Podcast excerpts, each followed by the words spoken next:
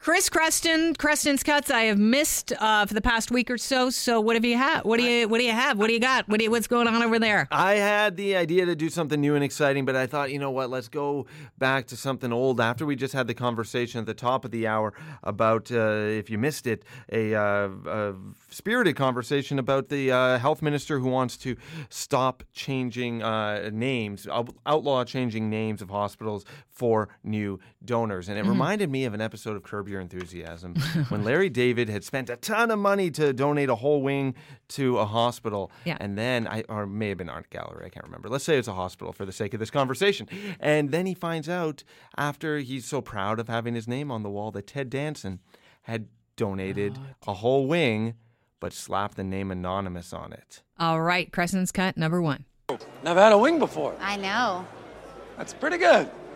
Yeah, Pretty good. it's your night to shine. Yeah.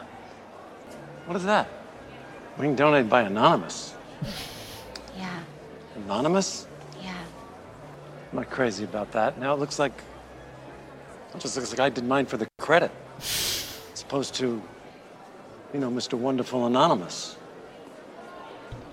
I know who it is. Ted is anonymous. He donated the whole wing. Didn't want anybody to know. Well, he told you, so he apparently wanted somebody to know. He told me, okay? Who else did he tell? How do you know he just told you? The point is, that he didn't need all the fanfare and didn't need a. Fanfare? What fanfare? I don't like the fanfare. Are you saying I like fanfare? you can tell a few people. He just doesn't need the whole world to know that he donated all this Oh, money. You know what? I didn't need the world to know either. Nobody told me that I could be anonymous and tell people. I would have taken that option, okay? You can't have it halfway. You're either anonymous or you're not. What is it? I love that so much. Very funny.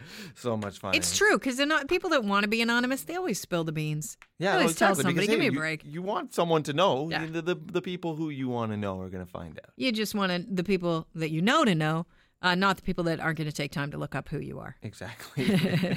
Uh, do we have time for one more? That's it. Okay, I'll squeeze in one more. You can go to my uh, Twitter account, and if you already have, you would have seen that I posted the exciting new video about uh, the uh, relaunch of Star Trek and the new Star Trek show, Star Trek Discovery. And I'll let you hear a little bit of it, and then I've got some news about when you might be able to expect a Star Wars. All trailer. righty. Crescent's cut number two. On March 11th, 1964, Gene Roddenberry wrote three words on a blank page Star Trek is.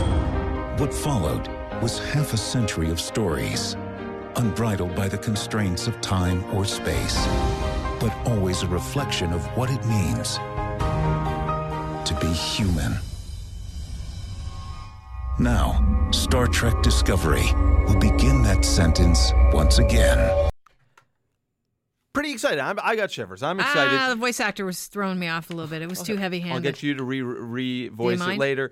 Um, and uh, always the trailer is more important than the sh- than the movie sometimes now, especially with the Star Wars Yep. movies and the new Star Wars movie that comes out in December. You can expect a trailer this spring. This spring. I don't know. A That's a- teaser for the teaser.